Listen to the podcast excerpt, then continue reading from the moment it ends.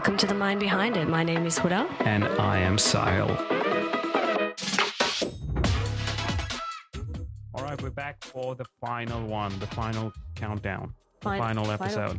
Yes, the final episode. Yeah, final episode. For our entire show. Yeah, for The Mind Behind It. Yeah. But it's just the beginning. Is it? It fucking sounds lame. When people say it's the end, but it's just the beginning. No, it's the end. Like it's actually the end. Yeah, we're ending it. Why are we ending it? Because it's very difficult to keep up with life as well as full-time work, as well as everything we want to achieve. You know, we're getting to a point where, you know, we've spoken to so many people from all over the world. We have to schedule all different time frames. We've got like USA time, you know, Euro time, all sorts. So it's really hard. Just all of Europe has one time zone. Euro time. Just Euro time. What's the time? It's 5 p.m. Euro time. Oh, so Russia and fucking Spain have the same time. They're all the same. No, it's primarily because we are making some big life changes. Yeah, we are. We are about to make huge, you know, shifts in our own personal lives. I thought you were going to say huge shits. We're about to take huge shits. Sometimes you do look at someone's shit and you go, wow, you haven't chat for a while. You know when you enter the bathroom after someone else and there's still remnants left? Yeah, you know what though? I think that like my bowel movements, like I'm really good now. I used to, it would be days for me. Like is it days. Because of your diet change? Yeah, I think so. Because you're not eating meat. Yeah, and it's like helped. But it's funny because now the remnants that you were talking about, it's not as bad as it used to be anymore. Because obviously it's like, it's not stewing in there anymore. No, maybe don't say stewing. Stewing just means it's been in there like warming up. Oh. It's just bubbling. Well, that's what it feels like after a while. Yeah, it's fucking gross. It's so disgusting. But yeah, so. But it's great when it comes out of your body. Your body feels like, thank God you got that rock out of my body. This rock. It hurts sometimes. It does. When you shit so hard, it hurts. Yeah. Has it ever happened to you? When you shat, you get hemorrhoids. So, I've had blood. Yeah. Because I shat so hard. This is a great note to end us on. Yeah, it's just a bloodbath. Bloodbath, literally. It's like Hitler after the Jews. Oh, don't. Yeah, that's a bad joke. Which is why we are ending this. This is why. This is precisely why. Yeah. You make bad jokes. No, I make really good jokes, but they're not, you know, the best. For the greatest. They're not politically correct jokes. No, they're very not. Yeah. But the whole idea is that we want to work on other projects. Yes. Which we think the reason we started the podcast was to get traction and, you know, see what people were interested in listening and. And we've never podcasted before. And we got like people from like 56, 59 countries now. No, 63. Oh, 63. Okay. So it keeps going up. It's pretty cool. Yeah. So we know that, you know, people are interested in hearing more from us. So we decided, okay, what's the next step? Yes. And we will be changing it up a little whenever the new thing comes out. So yeah, we are going to be working in the background. It's not like, you know, it's not like we're forever gone type thing, but... No, we're not dead. No, we're not dead. Although if we were dead, at least we have something out there with our names on it. Yeah, right? Yeah. People can still listen to us. Yeah, we are there forever. Yeah, out there in the world. But I never understood, like, where does Spotify, like, how big is their memory base? Like, how much shit can you store? I know. I don't know. But anyway, so what we're doing today is because we have actually recorded a fair few podcasts and we just don't have the time. We have a very busy lifestyle. But also the scope. We wanted to suss out what scope these other episodes were going to fit in. Yes. And what areas of conversation they could be streamlined to. Yes. So see how I made it sound smart? Yeah, you did. But yeah, you basically didn't have fucking time. Yeah, pretty much. So what she said. So what we're going to do today is we're going to put snippets of some of the episodes that we have recorded that have not been released. You know, hopefully you guys can get something out of it. It's going to be very different topics, but we're going to do our best. We'll put like... Yeah, think about those like we're giving you the highlights of some of those episodes. Yes. You know, the stuff that we think that were like great fun pieces of advice or like... Cool, interesting topics that they spoke about, knowledge, that, you know, might benefit you. So we're just going to put those together for you in like a package. It's like a gift from us to you. Okay, that's really corny. But anyway. No, it is a gift. Well, it's the time for gifts, right? Christmas. It's a Christmas gift. Yes, exactly. It's the time to be jolly. Yes. La la la la la la la la la. Okay. So we're doing that, and I hope you enjoy that. Yep. I am Tasha Jackson. I live in San Francisco, and I'm a psychotherapist, mom of two. I went to undergrad, and I was doing really crappy in my psychology classes that I took. Yeah.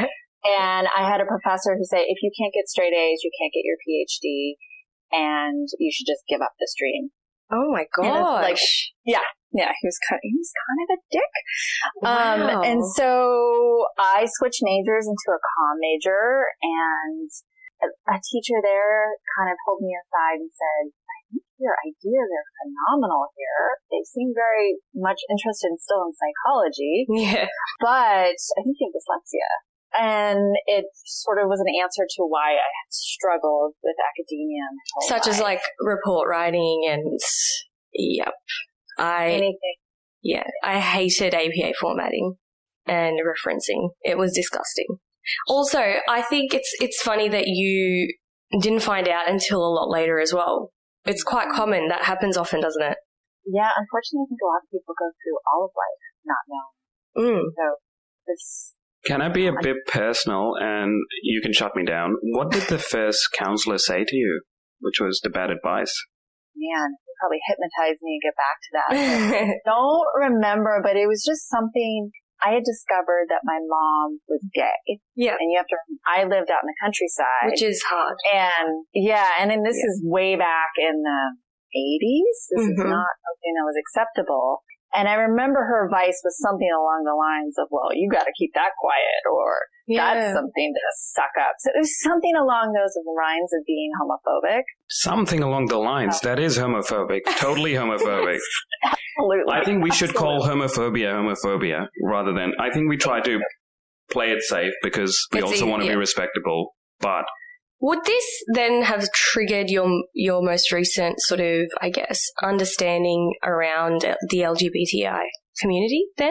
It fell on my lap. A lot of my career has kind of fallen on my lap, which is a weird way of saying that. I just, maybe out of total laziness, people keep telling me, oh, you should have a niche, but it's fallen on my lap. Okay. So I was doing volunteer work while I was going to graduate school, counseling LGBTQ families in this organization. Yep. And so I was watching these patterns happen, and then they were having me speak. And then at one point there was a place like, hey, will you go speak and look at your observations to the APA? Right. And I was like, okay, I'll, gather at that point I think I had finished graduate school, and I was like, we really could apply the things I've noticed working, volunteering with these families into clinical observations. Right. And I was starting to get these clients in my private practice. And so I did a talk on that. And I was super nervous, really young, going, okay, here are my observations. People hadn't done research on gay parenting or queer parenting at that time at all. And so I put it together, and here are all these distinguished psychiatrists and me at maybe, I don't know how old I was, 28, 29, saying all this. And then afterwards, someone heard it and said, why don't you put this into a journal, a medical journal? Mm. And so I typed it up, and they published it in a medical journal. And then from there, researchers took that, because no one had done that. I didn't know nobody had done that. Yeah. And then researchers from different schools went off and researched it. I didn't even know that happened. That's amazing. It was pretty crazy. Like 7 years later, somebody from Harvard called me and said, and I'm like, oh, you have me at Harvard. You know what I mean? It's like kind of like an intellectual crush. Yeah. But they called me saying, hey, I'm so impressed by your research. Will you do research with me? And I'm like, oh my God, I'm not a researcher. I like my clinical work, but I'm honored. But I had no clue. It kind of had just taken its own path. And wait a minute. Yeah. Did you just reject Harvard? I did. Oh. That's true. Suck on it, Harvard. I love it. Oh, that's great. How many people can say that? man, you just made me feel like a million bucks.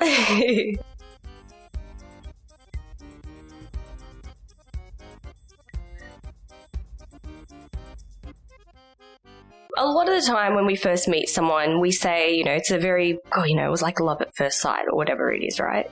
Because there's so much intensity and passion in those relationships. And I find oftentimes they end up quite toxic. And I mean, it's not to say they all are, you know, but I do find that they end up, is there a reason behind that? Or is there anything to support that it happens in those sorts of situations where it's this unrealistic sort of, I don't know, you look at someone, you're like, man, I've just fallen for this person. It's interesting the stats when you have, if you've been in a relationship for more than 2 years before you get married, because then that relationship that gets married after 2 years, I think the stats are that they'll still stay together longer. The idea that the masks have come down, people really know each other, rejections aren't there, a little bit of that relationship high. Yeah. Is gone, and it's moved into this different type of love. Yeah. So that's the idea. So I think that's a normal first 2 years kind of bit of really who are you? You know what my theory about that is? What? I think you come down from the high and you really get to know your significant other once you've smelled their poo. Okay. That's the test. If you can pass the poo test, anything after that, and you still want to be with that person, then you know. Do you physically have to go to the toilet and smell their poo? No, someone's going to carry it and put it on a platter for you. Of course you'll have to go to the bathroom. All right. How's that a good question? That's not a great follow-up question. Okay, whatever. Because it's quite intimate. It's really the most intimate thing is to share that fragrance with someone. Fragrance. I wouldn't go as far as calling it a fragrance. How do you know when to leave though, Tash? Like, you know, I think a lot of the time I find a lot of my friends often go, but you don't understand, I love them. And you've said that before as well. So not just your friends, you have been in that situation, a very long time ago, but that's what I'm saying. And so how do we know? 2 years ago, not that long ago. Actually more than that. But Four. 3. Okay, sorry, I got lost in the timeline there. So the question is, how do you know when it's toxic and when you should leave and when other people tell you and how to differentiate that? Mm-hmm. Am I getting that right? Okay. Yeah. So, you know, there's a TED talk by somebody out there who claims, and their story was, you should only trust your friends and other people more than yourself. And I just can't buy into that personally because I believe that when there's that couple, it's only you and them that really know how that feels between the two of you. And that intimacy is so different. And God, I don't want them in my bedroom either. Like, actually, I shouldn't even say that. It's not true. Whatever. Anybody do their own thing. But, People do it, actually. No, it's really creepy. 100%, Tasha. You don't want to say it, that's fine. It's different if it's not planned. No, it's not different. Like, even if it's not planned, someone has to leave the room. You can't just have your friends watching. Family, creepy, other people, if they want other people, they're voyeuristic. So when to leave, I mean, I think that's that self, knowing that self, knowing who you are and really being secure with that. And because we will be influenced by that person who's with us and we want to be influenced, but then there's that point of losing ourselves in what we know and being able to be really in tune with that gut. And that's such an individual thing. Obviously, there's that extreme toxicity of abuse, you know, verbal neglect, all that kind of, that's another realm. But I think most of us get confused with that back part of like, well, some of my needs are that and some of them aren't. Is it enough here that I can work with it? Or, you know, should I step away? And that's just an individual thing. Yeah.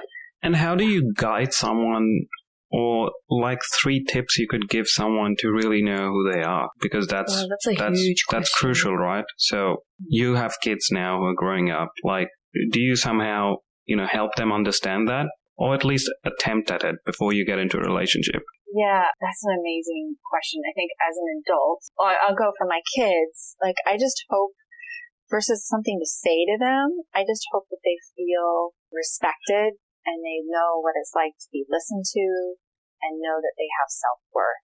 Mm-hmm. And if I can give those things, like showing a healthy relationship between me and them, my hope is then that will transcend the relationships ongoing.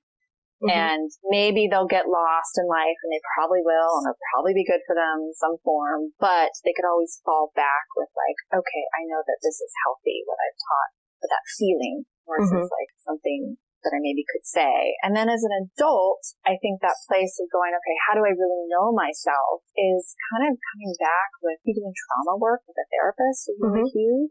Because often, even in subtle ways, we've been gaslighted by people around us. Mm-hmm. Oh, I had a really bad day at school. Oh, no, you didn't. It wasn't that bad. You mm-hmm. basically just dismissed that kid's feelings versus going deeper, because then the parent or whoever they're talking to can tolerate the feelings. Okay. What happens? Tell me more. Yeah. It's a wholly different conversation.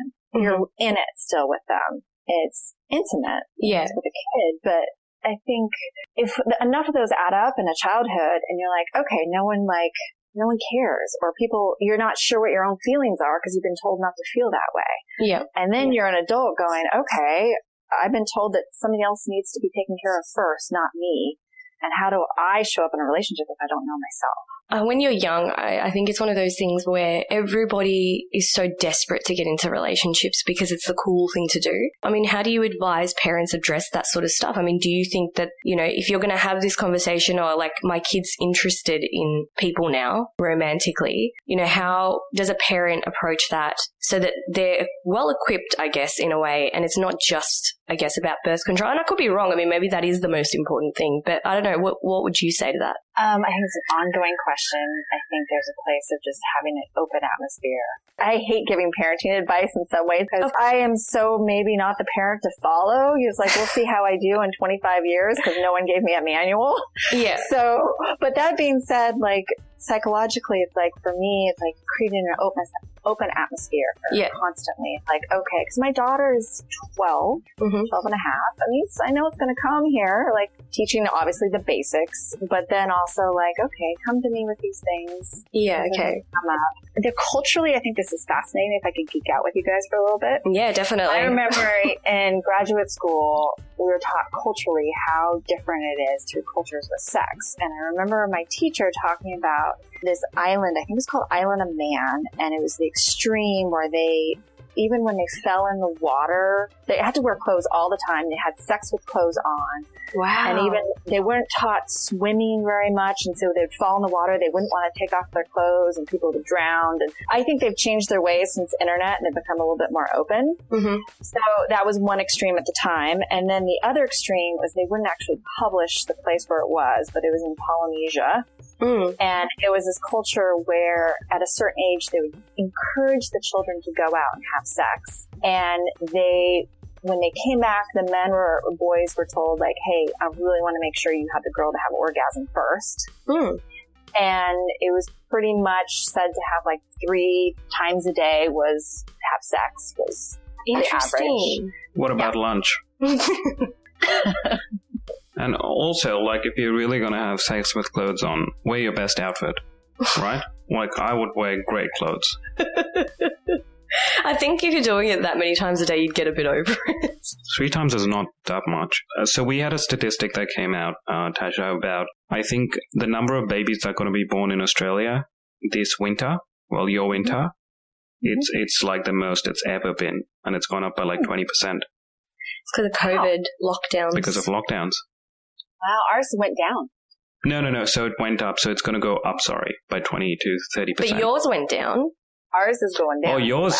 So you're saying I'm not good at listening. I totally didn't listen to you. I'm so sorry. That's okay. I was more of adding to it because, and the thoughts were that people were too stressed to have sex. Yeah. No, people are very not stressed here. Do you think it's to do with the fact that the government was giving them, like, absolutely. Financial support absolutely. As compared to maybe the one? Yeah, okay. Did you guys get financial support, like, from the government here? Yeah, they say that's why they were too stressed. And people are encouraged to have kids here, right? Like, it's still a big thing to have kids in Australia because Australia's population is nothing and we're going to have more old people now. First dates are, like, worse than first days at school. I overthink the hell out of it. Like, what should I order? Am I eating too fast? And then there's so much pressure. If you haven't kissed the girl by the end of the first date, that means nothing's happening and automatically go into this negative state of mind. Then you wait for them to text you for the next time. Should you ask them for the second date at the end of the first date? It's just Mind games, though? Yeah, there's a lot of mind games. I mean, you've written a great book, The Master Dater, and I want people to kind of segue from this conversation and go read that book. But if you can just give some of the ideas and, you know, tips to ground themselves and not overthink the next step. And is it different for men as compared to women? Oh, my God, that's a great question. I think there's a reality when I watch some of my clients just sort of dive into it and recognize it's hard or make it work for them in their own ways. So I had a client who did only coffee dates. She's like, I'm not going to spend my evening with some douchebag or worry about all this stuff all day long. I'm just going to go do 10, 20-minute coffee dates and then see from there. Mm. And like, the worst is I've spent $5. Yeah. And so I think there's... Unless it's at 7-Eleven, then it's only $1. $1 coffee is, it's really great coffee too. If, you know what, you should take all your dates on a 7-Eleven day. What is 7-Eleven day? Is a slurpee day though, right? That's true. Oh, really? Yeah, I'm pretty sure. Yeah, you take like a big ass cup, like however big you want, because you take your own cup. Get them high on sugar. Just like, they're just bouncing off walls. Yes. And it feels good, right? They have a sugar rush. It's like, what a great date. And then the sugar high comes down and you're like, oh, I don't know. What's it? These are great strategies. I think you have a book in you. I think getting the lens around what makes somebody comfortable, like your own self comfortable, I think it comes down to anxiety again, right? There's more rumination happening. What if, what this? How can we feel comfortable in what we're doing? How can we feel whole? I mean, I think sometimes it takes a team of like friends afterwards that you can call going, I did this, this, and like, okay, that's fine, that's normal. And because there's no rules to this, and each person's different, each situation's different, and just trusting yourself at the end of the game, sort of self-soothing. God, I just did the best I could. Yeah. Mm-hmm. And no playing games, I think. Well, so... Don't play games. Well, you say that, right? You say that, but everything on social media, everything on the internet suggests the opposite. There are all these tricks that you have to do, like, right. Don't text a girl... You know, straight away after the first date ends. You want to make sure that you give it 2 days so that they miss you. But I feel like, or don't be too needy. Like that's the one like I'm always really scared about, because I am too needy sometimes, and only because I'm like, why should I wait, right? Like if I want this person, I want this person, and then people kind of go, whoa, that's way too needy, dude. Like you need to calm your tits down, and then you take that experience in every sort of next person, whoever you date, and you go, you know, it's like a checklist. You don't want to do this wrong. And there's so many movies and TV shows about this. It's really hard to actually be yourself and kind of go and take your advice actually and go, I did the best that I can. That kind of calms down my nervous system and goes, and that's kind of the idea that I think people say. It's like, don't be needy. It's that idea of, oh, I did the best I can. Like, let them decide now. Yeah, absolutely. And this place of going, you know, the part where I have clients who say the same thing to me, like, oh, I feel like I'm needy. I'm going, yeah, we have needs. And to look at like, hey, here are my emotional needs. I need to know if you're interested in it. Yeah. And like, you know what? If you're not, then I'm a catch and like, screw you. Yeah. You know, there's just that lens around it. Like, ooh, you pointed out something really interesting there. You said I'm a catch. And screw you. Well, screw you is later. Maybe not good advice. Don't take my advice. No. But I think there's something really, really, truly important there is I never considered myself a catch. And that's why you tend to be, and you worried. Made a really smart distinction between having needs and being needy. Smart. But knowing that you're a catch and, you know, that comes with all the things, the trauma that you have to deal with before you can, it's easy in theory to say I'm a catch. But to actually believe that you're a catch is a completely different thing. And it takes people years. Well, it's taken me ages. And I still have doubts. We're going to walk into any situation with a past with us, right? And then we come into the stresses of what a situation is, right? Dating's going to be, you know, stressful in moments. And we're going to wonder and have that anxiety. And we can really do feel like we're a catch, but still we could play off and it feels nerve-wracking. What are they going to judge me? Did I do this right? And there's something to be said about being aware of ourselves, right? Like, that's a good thing that we're not walking in like, hey, you know, like screw you, like being told jerk and cocky. But I think there's a part of, if we can heal this past part of ourselves, that we're not carrying the heavy part of the past and the future. I'm using hands. I don't think anybody on our podcast can do this. But if we can heal this part, it's not as heavy. Yeah. So those old wounds, we work them through, we heal them, we realize they're not our fault, and that we are a good person. Yeah. Then it's less heavy walking in. Does that make sense? Yes. And that it's enough to be just a decent person. Mm-hmm. Like, that's enough. Well, I don't know. Also, see, if that's enough. This is why it's hard. Okay, this is why it's hard. So I'm going to say something. Because even if you're a decent person, other people like her have a problem with that. This is why it's hard. You just case in point. Okay, so I'm just going to say something. And this is, okay, I've got too many points to make now. So I'm just going to try and organize your thoughts. All the time in the world. Organize my thoughts. I'm glad, because it's going to take a while. So we're going to the point of you just saying, oh, you know, there's decent people, blah, blah, blah, blah. Yes, 100% I agree to some aspect, but I do feel as if that can't be the one thing that we put out there as like the most important thing, because I think... I never said that. I didn't say that that's the most important thing, but that should be a prerequisite to anything after. Yes, but I think it's easy to be a nice person as well. No, it's not.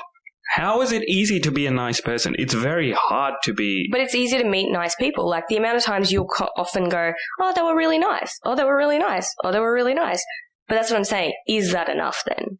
Because I'm going to go to my sister, okay? So my sister, she dated someone who was nice. But then there were all these other issues that kind of came up. And then, eventually they broke up because in the end he didn't turn out to be so nice. And then she met somebody else, and then she's like, oh, I don't know what to do because they're really nice. He's nicer than, blah, blah, blah. So I think this concept of, oh, this person's really nice. And I always say to her, I'm like, yeah, okay, most people can be quite nice. But when do you decide, okay, this really, because I've got nice friends. I've got heaps of nice people in my life. Why don't I just go date all my nice people? So I think that's what I mean by, like, you've got to consider, I think, what's important to you as well, right? Like values and all that sort of stuff. And does that person fit into your value system? If I could maybe reflect some of the stuff here and see if I can piece this out. I mean, I inherently believe that people are good people. Like they have goodness within them. And I like to take that approach, whether it comes out or not.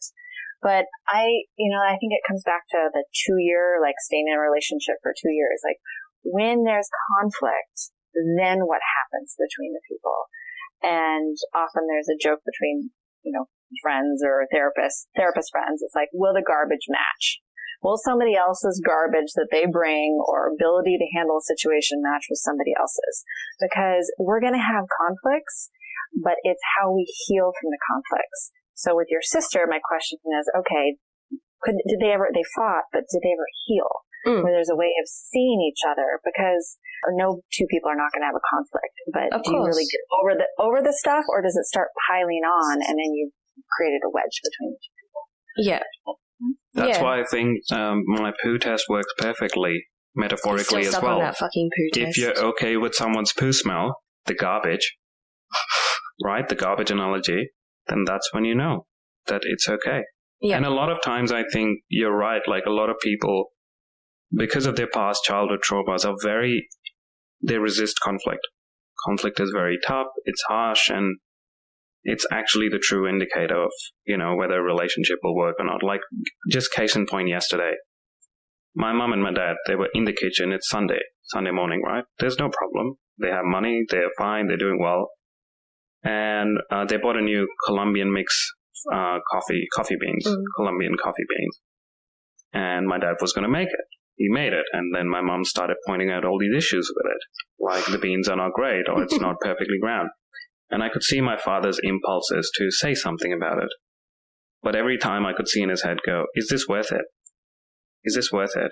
Is this worth it?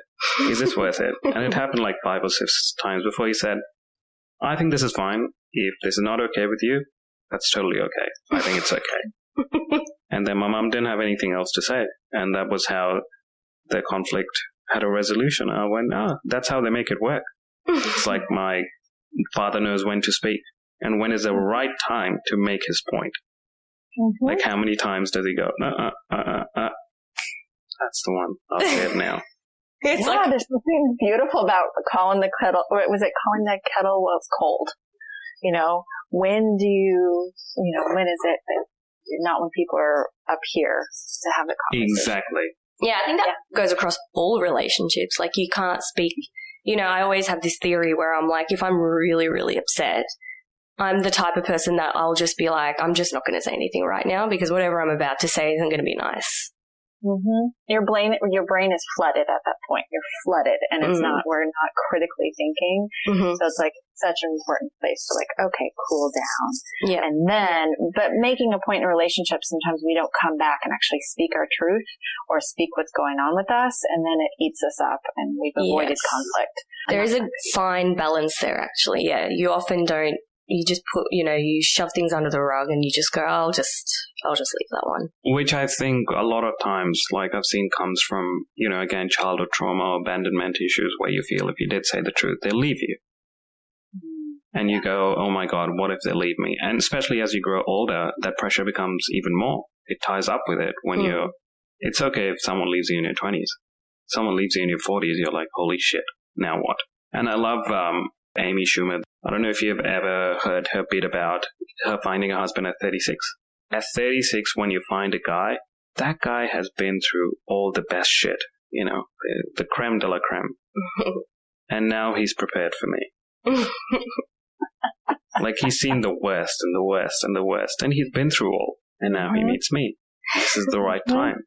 And I was like, wow, that's such a great message about, she's like, I never rushed into it. And that's, once again, going back to time, right? Like, we have this pressure where we end up sometimes because of time with the wrong person because we're chasing that clock so much that we end up, you know what, this will do. Do you have people who come to you with that, Tasha, who says, am I settling here? Should I settle? Or is that just a perception thing and both people are actually equal? There's some books that are written out there by therapists that are basically, you should not go for your unicorn, you should settle. I know if somebody told me that, I would be going, ooh, that doesn't feel good, right? Mm-hmm. That you're not worthy of what you want. So my daughter, if she came to me and said, I feel like I need to settle because time's running out, I'd be sad. So I think it's pointing out, like, nobody's perfect. That's a cognitive distortion. And I think we all know that. But it's like, are there flaws not going to affect my needs? Am I going to get all my needs met? Am I going to get what I want? And we can both be flawed individuals together. I think that's a different conversation. Can we make it work between us? Do you know that movie, Good Will Hunting? Oh my God. It's my favorite movie ever. It's so good. And he's in this moment where he's talking about his wife. Oh my God. Just sitting at the bench. Yes. That perfect scene at the bench where he's talking to Matt Damon. Sorry, I'm just going to ruin it because it's like that's good. And you probably know this better than I do. But he goes into this part where how he, misses the flaws of his wife. And I think it's even about farting. He's like, she used to fart all the time. Yeah, it's such a beautiful... See, it's all pointing down to the poo test. I'm just saying that people might have found something really valuable from me instead of Tasha. Pretty much. No, I'm just kidding. Let's say, you date someone, whatever, it's for a long time, and you break up. And I think even in breakups, there's a lot of shame because people judge you if you get... Well, first of all, there's a usage of the word dumped. You got dumped. Mm-hmm. And, most people don't want to admit that they got dumped. I've always been dumped. I've never been a dumpee. So I always found that there's a lot of shame in admitting that. What's the thinking? Like, how do people deal with a breakup? All right, there's lots of places I could go here. I did my TED Talk on breakups because I felt like it was needed to be talked about. A lot of people it can start their drinking binges, drug uses. So it goes into these dark, dark holes. And some people just don't recover, especially when you think out of their marriage or any of it. It hits our self-esteem. And so I think there's the initial wave that can happen. I get some research was saying that the worst part of the breakup is the first 2 weeks. And then obviously if it's a different relationship, like a 14-year marriage, it's trickier, it's longer, months, or depends on the whole individual relationship. But there's a lot of like learning to self-soothe, and it hits our self-esteem. There's an interesting place where in the dating world of breakups, let's say it's certain dates of why it didn't work out, some people will go and saying, well, it's bad chemistry, it was bad timing. And they are the ones who end up going back out there and doing better versus the ones that use the character assassination for going, something wrong with me. I am bad. I am flawed.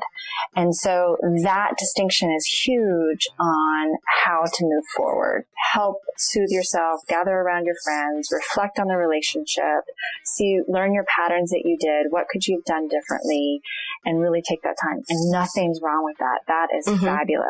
There is some points of saying that some people, if they go out and have rebound sex or a rebound relationship, that helps their self-esteem in some way, or they're getting physical touch.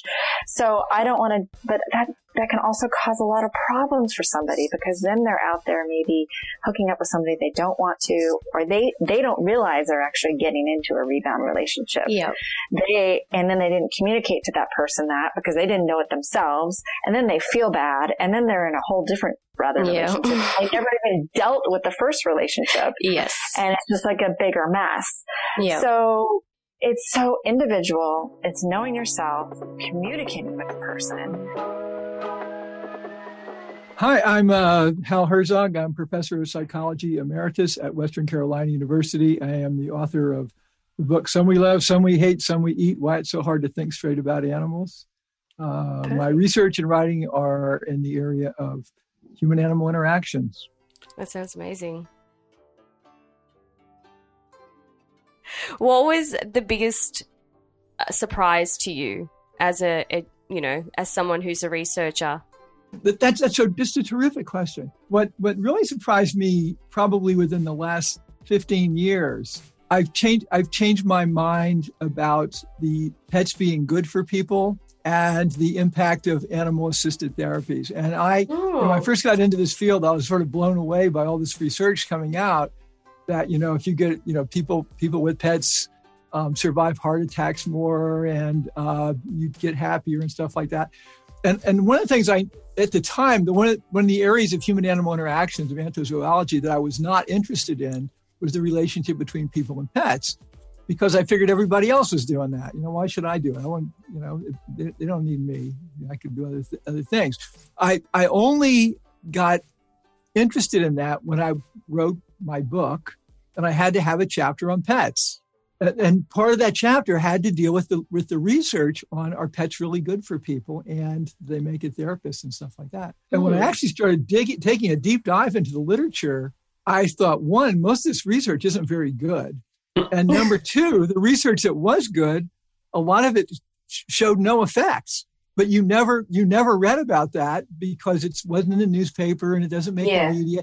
And researchers tend not to publish their own negative results. I've become, people have publicly called me like, the curmudgeon in the field because I've been so critical of that area of research. And that was a big surprise for me. Hal, you've touched on something really, really important there. Is, I was going to ask you, what do you, how do you evaluate good research? Because a lot of people, these days especially, we read something and we quote it because it makes us look cool. And it makes us sound smart. But you pointed out that a lot of times researchers don't want to publish negative results because would that affect funding? I think there's a number of reasons. Number one, it does affect funding. You don't want to be the person that your experiments usually show that pets don't help people, when some of the biggest funders in this whole area are pet products companies. They want to fund researchers whose work shows that this is good. But the other thing is, I think most people go into the field of studying our relationships with animals because they're animal lovers, and they deeply believe, deep in their heart, that they know the difference that their pets have made in their life, which I do believe is true. They have made those differences. And so they come into the field. They don't come into it neutral. They come into it with a very strong bias, with a certain mindset. The other thing that researchers do, and this is a real concern of mine, is that not only do they not publish negative results, they also spin their negative results to make it sound like it's positive, even in their research articles. And a lot of times I will read a research article and sometimes I'll just read one and, you know, I can just skim it and look at it. But sometimes I'll think, you know, this isn't clicking for me. Like I want to go back and look at really carefully at the numbers in those tables. A fair amount of times when I do that, I find, wait a minute, these numbers aren't jiving. Or the numbers jive, but they're only emphasizing in the discussion in their abstract. Let's say they looked at 10 variables and 8 of the 10 came out negative. And they completely de-emphasize or don't even mention the parts of their studies that came out negative. And so there's spin, there's media spin. The papers only want to print the stuff that makes people feel good. There's not publishing negative results, the file drawer effect.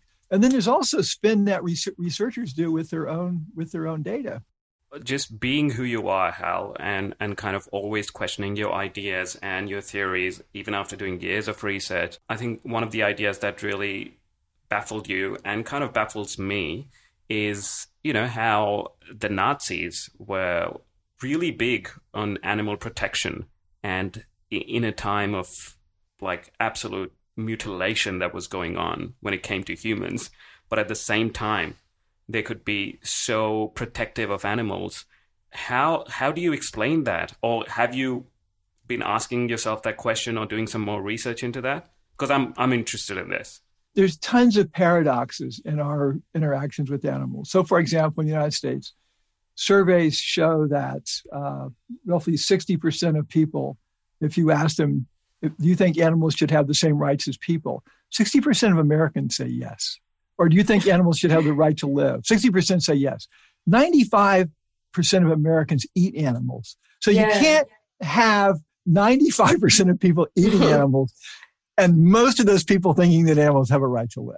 Yeah. So we see tons of examples like that. And to me, this is a component of human nature, that we have this incredible capacity to be morally inconsistent. Psychologists talk a lot about cognitive dissonance and how we're driven to be consistent in our behavior and our attitudes. I think that's overrated as a psychological principle. Okay. But to me, the Nazi animal protection movement is the thing that I have the hardest time wrapping my head around. And let me just explain what the deal was with that for your listeners. Hitler was an animal lover. He didn't just love his dog Blondie, you know, but he was very concerned with animal welfare and animal ethics. He, although some vegetarians don't think he was a true vegetarian, he at least claimed to be a vegetarian. When the Nazis came to power, it wasn't just Hitler, but it was a lot of the Nazi hierarchy were involved in animal protection. They enacted the world's most progressive animal protection legislation. And so they had laws protecting the use of animals in movies. They banned hunting with dogs. They restricted animal research. They even had laws protecting or trying to ensure the welfare of lobsters that were boiled in Berlin restaurants. So one of Hitler's henchmen in charge of the concentration camps said, if anyone is mean to an animal, I will throw them in a concentration camp. And the weirdest thing was, in 1942, the Nazis banned the Jews from having pets.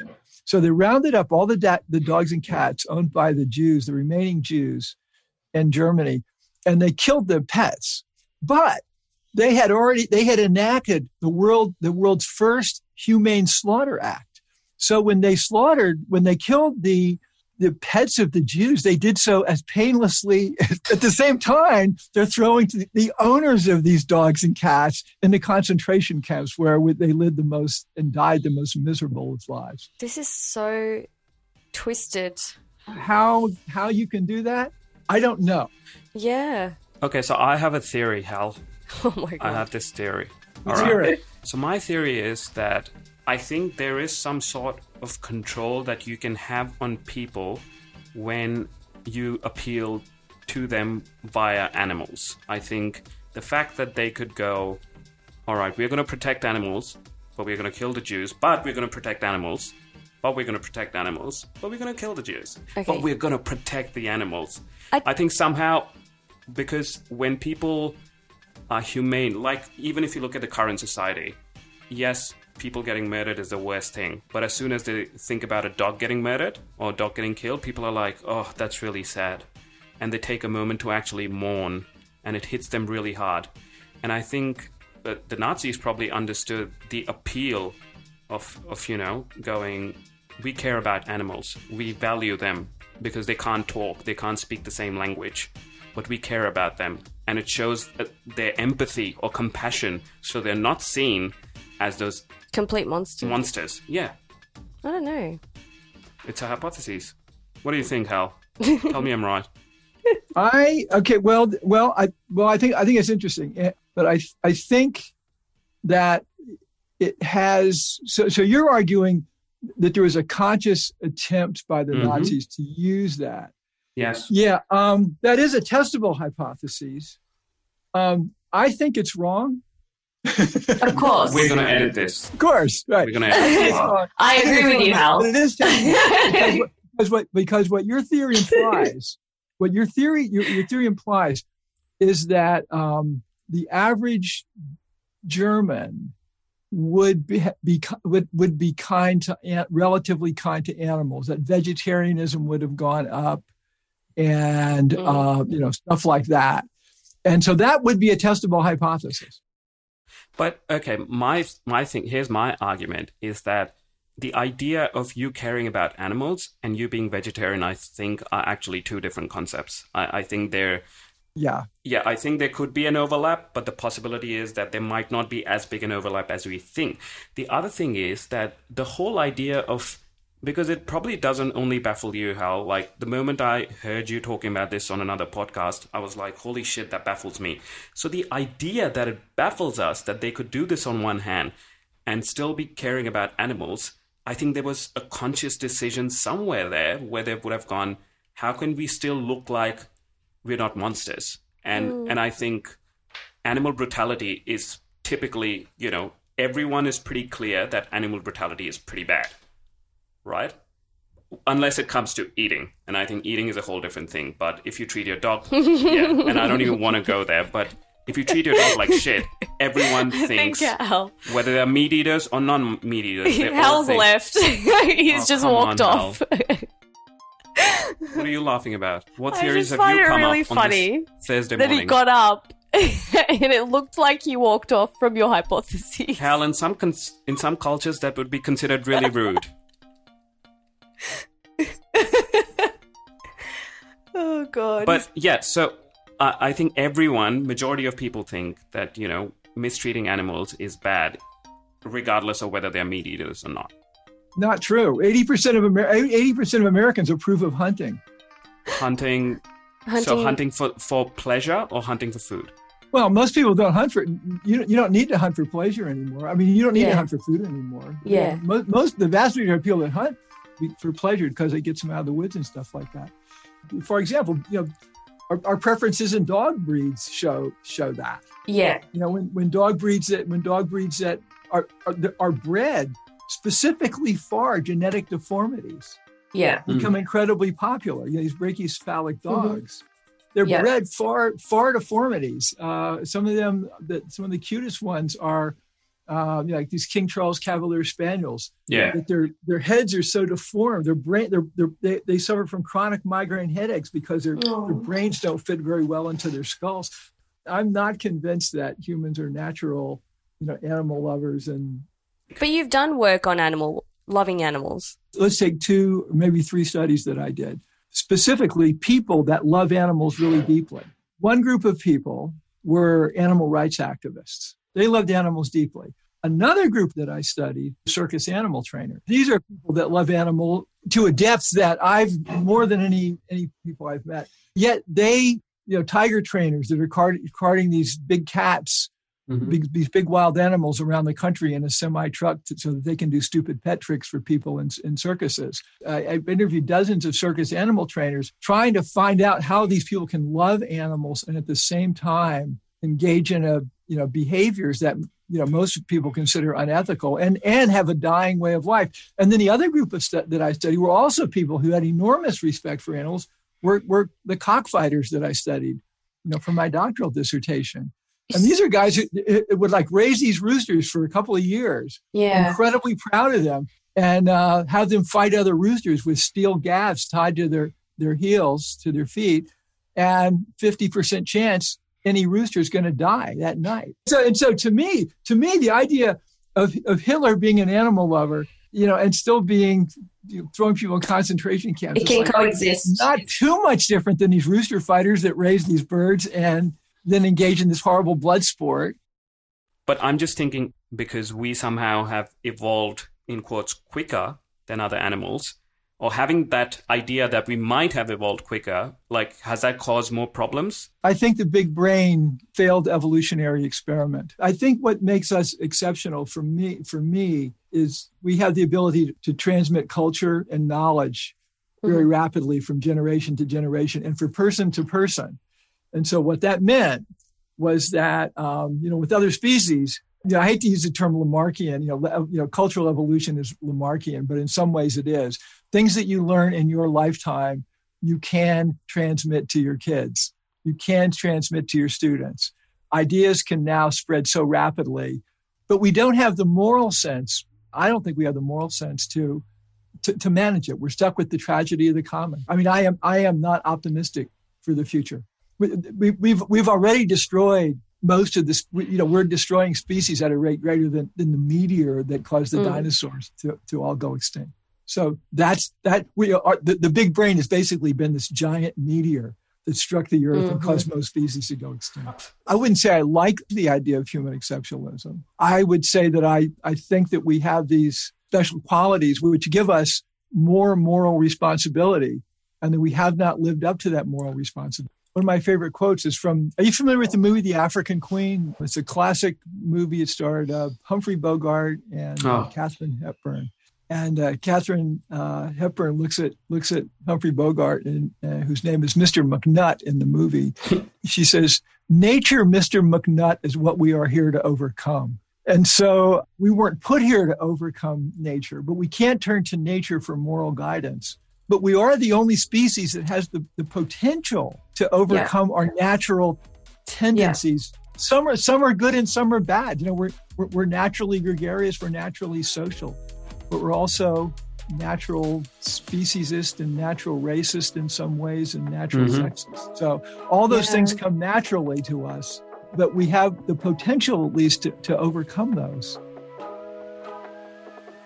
I'm Constantine Sandis. I'm a philosopher, for lack of a better word. I teach at the University of Hertfordshire in the UK, and I work in a number of areas of philosophy. So I guess in some sense my research interests are fairly broad, but a lot of them at least begin or revolve around what's called philosophy of action, which might not be what it sounds like. So that's something we can get into. And I'm particularly interested, on the one hand, how that relates to issues in psychology, and on the other hand, to questions in ethics. The first thing you said was the idea of Mr. Kant here saying that there has to be a reason, which is why you kind of wrote the book, Things We Do and Why We Do Them. You talk about that, there could be a million reasons for doing something, and there are lots of different theories about which are working together at play at the same time, rather than one theory trying to explain that. That's kind of correct. So there's people. It's very common these days in philosophy for people to talk of reasons in the plural, like the reason why I did this, the reason why you did that, and so on. So there are reasons in the plural, but then we talk about a reason or the reason, and exactly what that kind of means. Is there such a thing as the reason why anybody does anything? Kant and his predecessors like Hume, they do talk about reasons in this sense somewhere. I had to spend some time persuading a Hume scholar that no, Hume really does talk about reasons in this sense. And that's because they mainly talk about reason as a kind of faculty. Oh, yeah. So there's the faculty of reason, I suppose, contrasted to emotion. And this goes all the way back to sort of ancient philosophers in Asia and in the Mediterranean who would talk about sort of reason versus the passion. So Stoics, for example, interested in don't let the passions get the better of you, remove all desire, and this kind of notion that we find in Buddhism on the one hand and in Hellenistic philosophy on the other, where you should be cool and not let things like anger or jealousy or any passions get the better of you, but rather follow reason. And I guess when we talk today about reasons, there's still that remnants of that debate are there, because people ask, there are the views that reasons are really desires. I should just do whatever I want to do, or some variation of that. And there are people who think, no, reasons should really be facts or objective things, or nothing to do with desires, and they should kind of be tied to what people used to think of as the faculty of reason.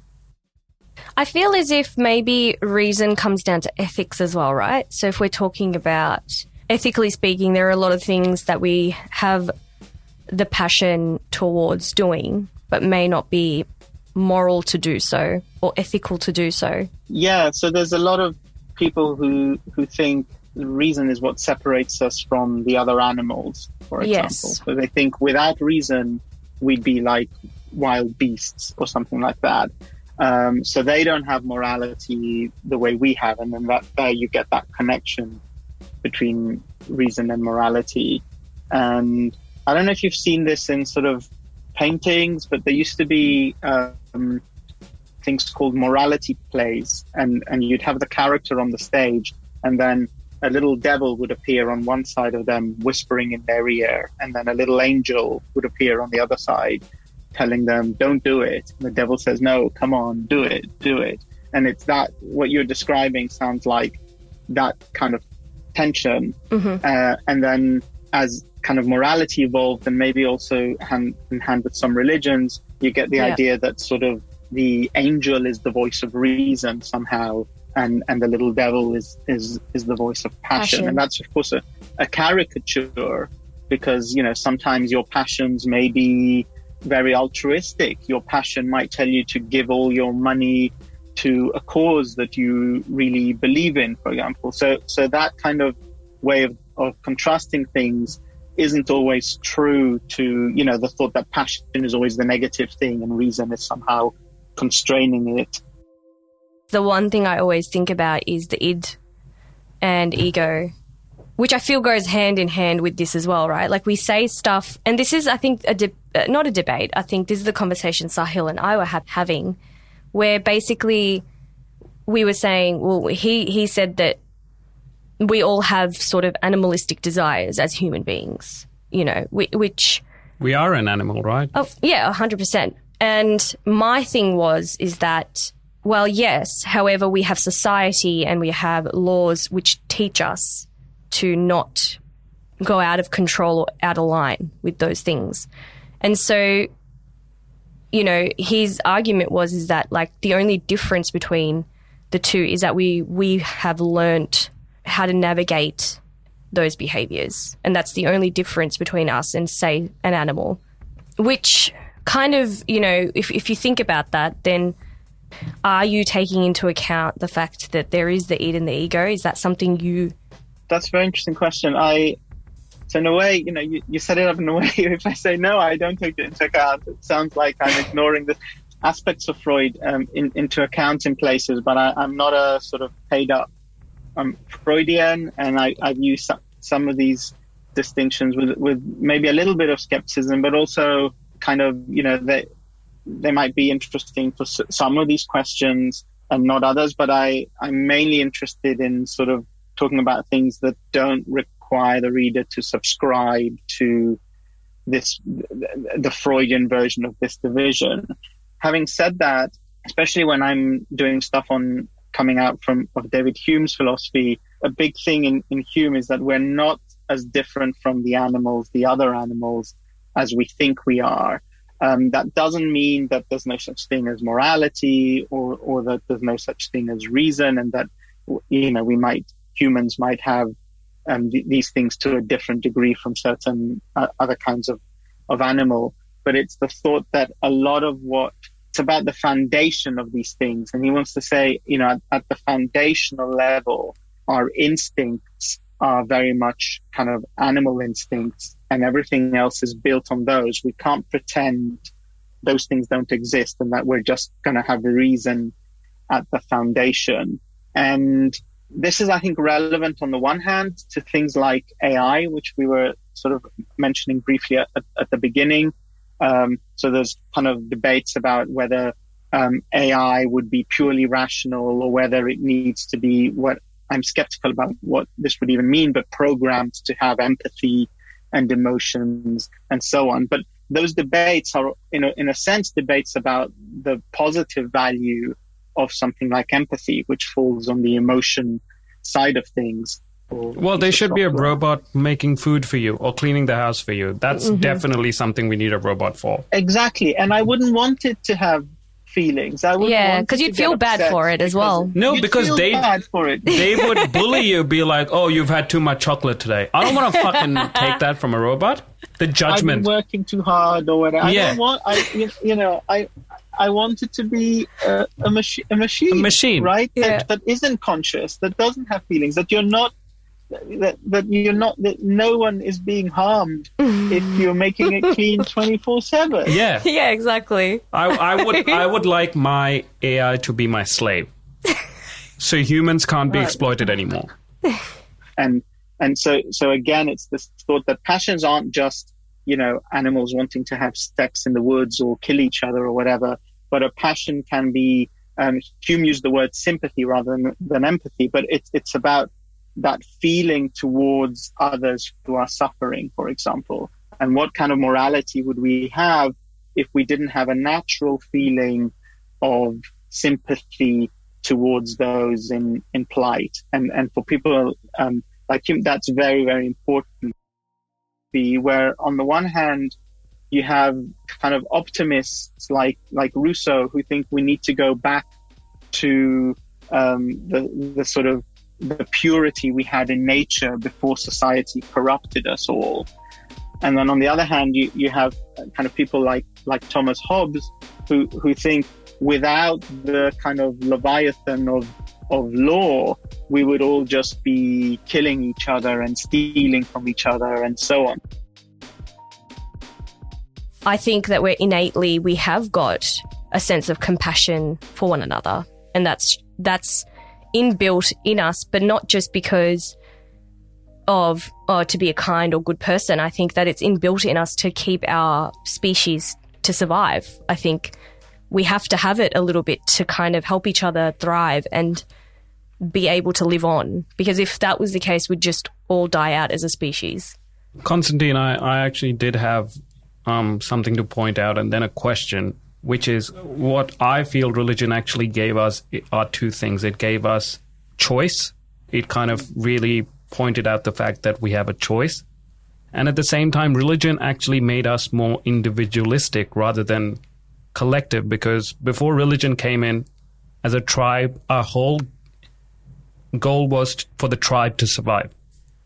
And the reasonable thing was to make sure to do everything to make sure that the tribe got to eat, the tribe got to sleep, but it was all tribal. Religion sort of became about you and doing the right thing, and that we all have a choice. So under Hume philosophy, how do you define choice? And is choice something that, you know, that's given to us as compared to animals, and that kind of makes us so different to all the other animals? Is that we have choice? Would that be true? I have a view on this, but I was dying to ask you what you meant by choice when you said religion gives us. Yeah, because I got confused by that too, because I feel as if religion almost doesn't give you choice. Religion gives you a choice in the sense of what I meant that, okay, you have the choice to either, you know, do bad to someone or do good to someone. If you do good to someone, great. If you do bad to someone, there's consequences. Yep, you made the wrong choice. When you subscribe to a particular religion, you are making a choice. So there's something about it which makes you go, I'm choosing this because I find this I can relate to. But that's based on the notion that that particular religion says that there are other religions for you to join, if that's the only religion at the time, how can it? I don't think there was just one religion at a time. I think there were different things that were going on at the same time. I know, but each religion says that they're the only true religion. Not every religion. Okay, well, the ones that I know of, the strongest ones. Yeah, it's interesting. Hinduism doesn't say that, because Hinduism knows the fact that there are other religions that exist. But they will tell you that if you did practice Hinduism, or Buddhism for that matter too, which comes from Hinduism, it says that, you know, if you follow Buddhism, you can get this, this, this. Yeah. These are the rules that you can live by. Anyways, we have derailed the conversation. Completely. I like the picture you're painting, but I do wonder about sort of, so it sounds like, you know, when I come of age, I go onto my laptop and I have a menu and it has all the religions and I'm sort of flipping through them, you know, like a catalog going, ooh, here are the pros and cons. Yeah. Mm-hmm. Yes. Hinduism. Here are the pros and then I get to pick. Or you don't pick and you become an atheist or or you grow up in a religion. Yeah.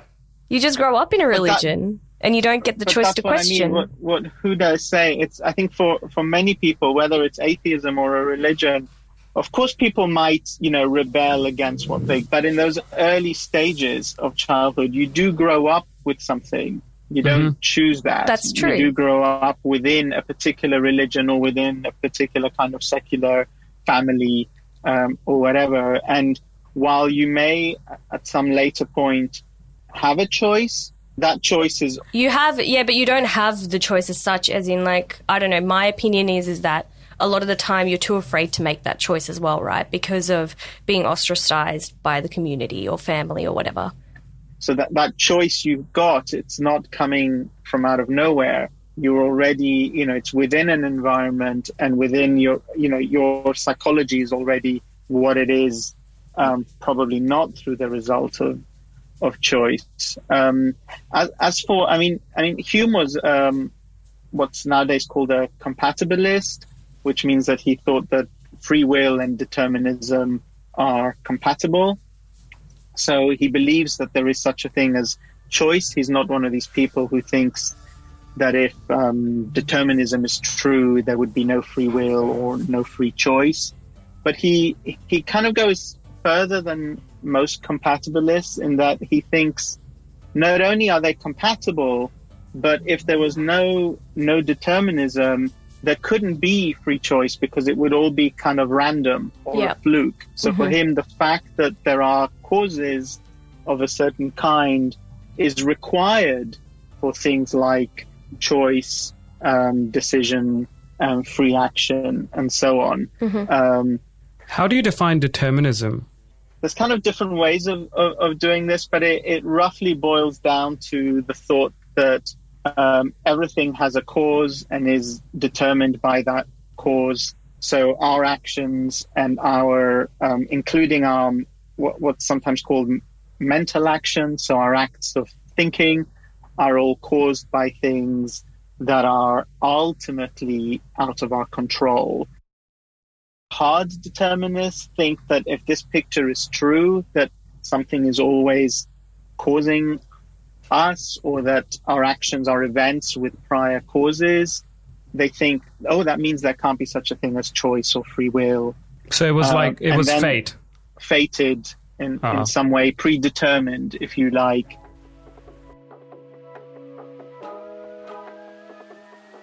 All right. I hope you guys. I hope you guys enjoyed that. Guys, you might. You fucking guys. Bloody guys. Enjoyed that. See? I was better. So I'm glad you guys enjoyed that. I know you guys enjoyed that. What we did want to do is at the end, just take a few... We want to thank a few people who have made this possible. I thought you were going to ask for like a moment of silence. For my joke. Because it was dead. Yeah, we do. We need to thank them. Yeah, and... You know, there have been some people who have been with us since the beginning. Mm-hmm. Nat Pedro. The two mics. What? Because they've been the mics. We can't really have a podcast without the two mics. Oh, you want to thank the mics. Yeah. Mics are pretty much more important. I realized that I breathe on them too hard. Yes. Yeah, so Sahil has this issue where he used to breathe into the mic and I'd have to edit his breathing out. Yeah. Like in real time, she would edit me in live.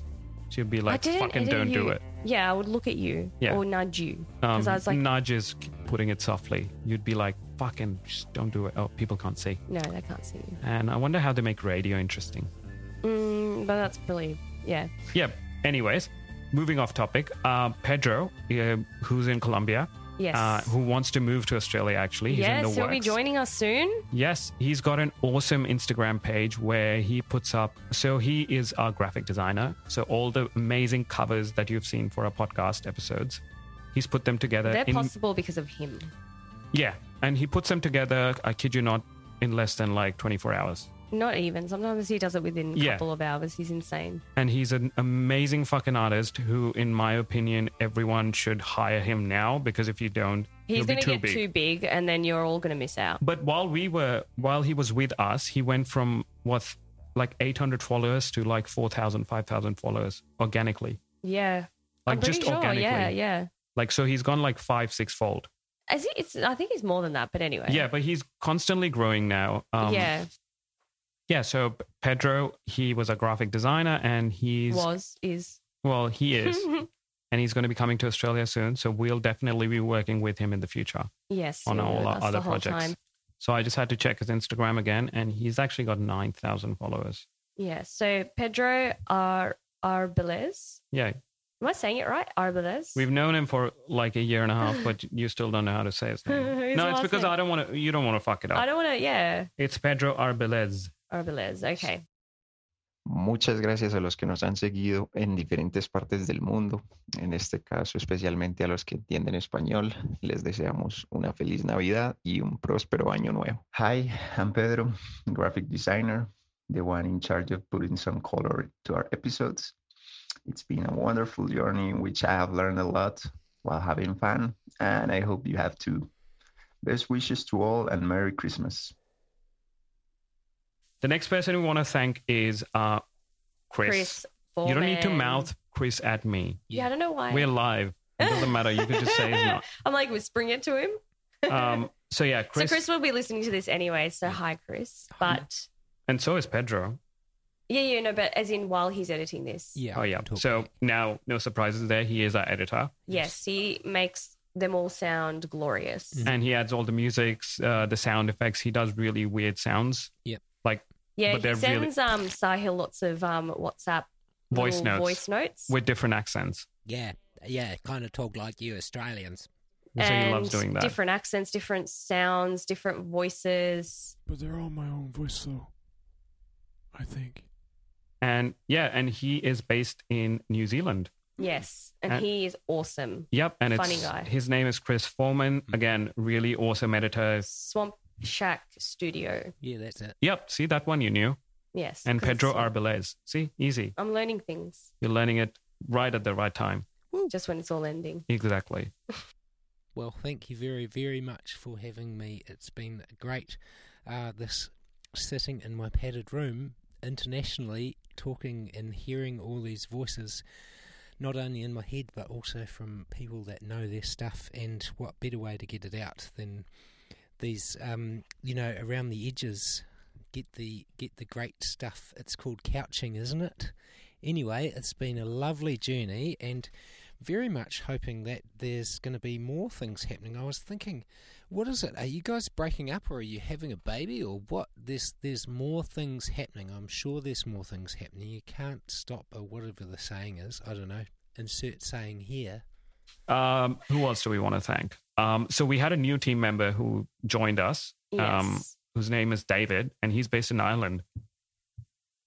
And his name is David Boland, so he just joined us from Ireland, and he's been editing some of our podcast episodes recently as well. So that we sound like really straightforward, no fucking around. We know our shit. He makes us sound like we know our stuff. Yeah, because a lot of people who do podcasts, they don't edit it. They just record and just put it online. Whereas I'm really funny about that. I don't think you're funny. I think you're anal. Funny would be good. We'd have a good fucking laugh. You're not funny with that. Fuck off. I'm funny. The next person we want to thank is who else do we want to thank? No, I've got to say more stuff about David. Oh yeah, we haven't said shit about David. Yeah, he'll kill us. He's gonna be like, seriously, these people are fucking, listen to their shit. That's true. No, but legit, he's a funny guy. So he does random sort of videos, and he does a lot of work. Very good musician. Yeah, great musician. Sings really well. Yeah. He's got really cool videos up that are very inspirational, actually. He's very hippie. I think he'll admit it. He'll admit it, yeah. And I think if you're going to be a hippie, Ireland is a place to do it. Yeah. I mean, in the mountains and, you know, like I can just imagine him going out in the woods, fucking cutting his own wood to like heat his own, make his own fire. And to make like, and then put like a pot on there with, with sort of like. And then put beans from a can. All sorts of like, no, that's an Aussie thing to do, I think. Oh, yeah. Maybe it is. He'd make tea. Yeah, he'd make tea for sure. Not chai. He'd make tea. Yeah, tea. Yeah. Thai. He'd make Thai. So, yeah, no. So we wanted to thank him because he came on board very last minute when I think we were getting pretty swamped. Yeah. And we really needed that extra, you know, editor on board. So, yeah, and he does a brilliant job. He learned it really quickly. He knew straight off the bat what we wanted. Which is really hard for someone to get just sense of the podcast and what it should sound like. Yeah, because, I mean, I get rid of so many things and I'm always like, really, it takes me a full day to edit. Yeah, so Huda has always edited our podcasts. So she's the woman behind it. Hello, my friends. This is David sending you all blessings from Ireland. Thank you for being here and have a beautiful evening, a beautiful holiday season, a beautiful rest of your life. So, yeah. So now, you know. Now I'm the creative force. You're just the force. To be reckoned with. Yeah, sure. That's one way to put it. So, yeah, that's our little team. Yeah. We had an amazing team who helped us. You know, they were in touch every week. And they had great turnover. Yeah. Turnaround. Turnover is profits. Is it? Oh, no, we didn't make any profits out of it. So no profits, which is one of the reasons we're like, fuck this shit.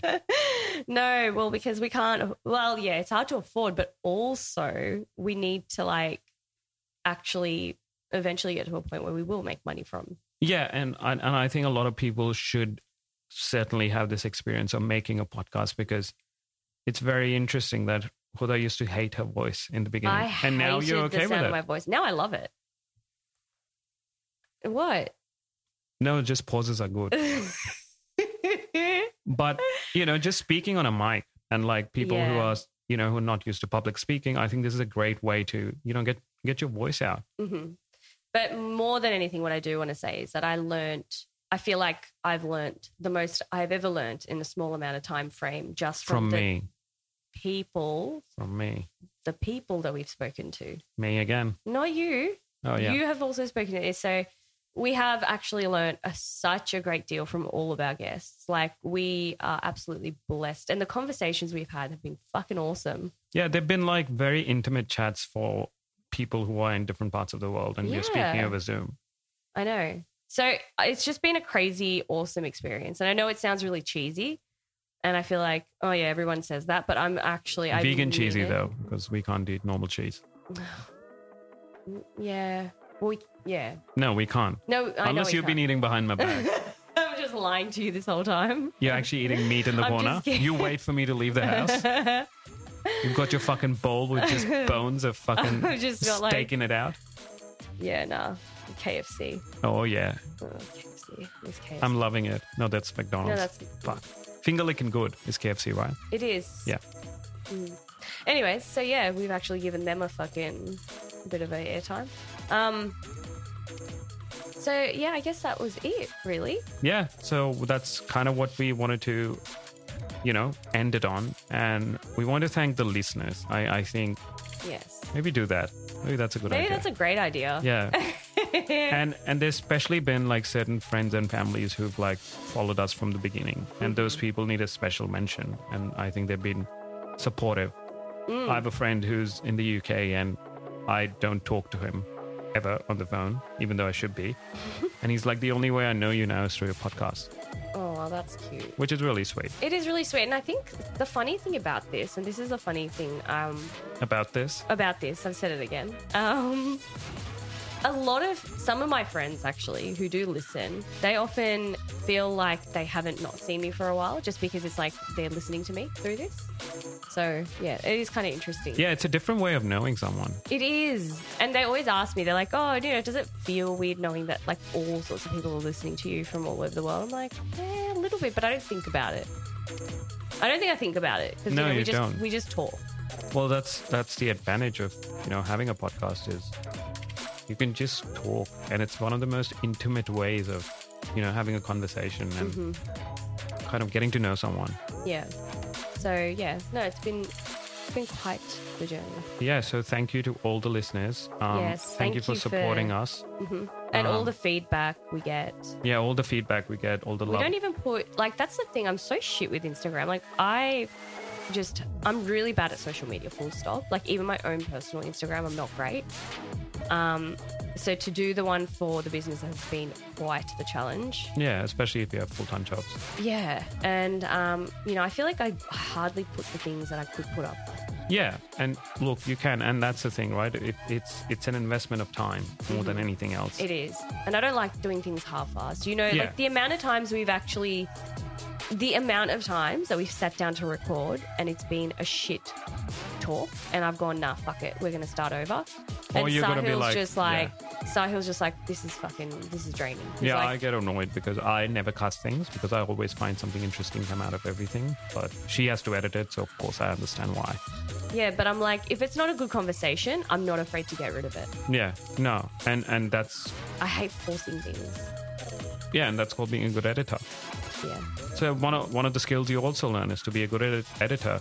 And if you ever want to know what words or phrases you repeat in everyday life, just fucking make a podcast. Yeah. Yours has been interesting. And yours is, what's funny is, even though it's not remotely funny or remotely interesting for that matter. What else do you say? You know what you used to say all the time? You had to let people know you're an actor. Yeah. He's like, well, I'm an actor to every guest. Yeah, I didn't do it. Unnecessarily. Like, it wasn't even relevant. Like, your father died. I'm an actor, by the way. It's got no... Like, there's nothing relevant about it. But like, oh, yeah, you know, gay people should have equal rights. I'm an actor, by the way. Just slip it in. Yeah, pasta sucks. I'm an actor. It's just like, why are you doing this? I had to tell you at the end, and I'd be like, so I don't know if you've ever noticed this, but... Yeah, I didn't actually notice it, but it subconsciously comes out. So it's very... If you want to know what you think about yourself, just record a podcast. It'll come out. Yeah, exactly. So yeah, I guess that's it. Yeah, and on that note, thank you so much. We will see you soon in another universe, in another... Okay. Same universe, probably. Same, maybe. Yep. And have an amazing Christmas. It's coming up. Yeah, and a fantastic New Year. Oh my gosh, the New Year! We've spent so much of it. Like 2 years in lockdown. Although I think New Year's is bullshit. New Year's is fucking. I know, but I think it's exciting for everyone this year because we're finally coming out of lockdown. Oh yeah, it's going to be the same next year. Don't say that. Yeah, I don't want to jinx that. What a fucking party pooper. We'll edit it. We'll edit this out. No, you won't. Yeah, we won't edit this out. Okay. So fucking have a shitty fucking New Year. All right. Bye, everyone. Thank you.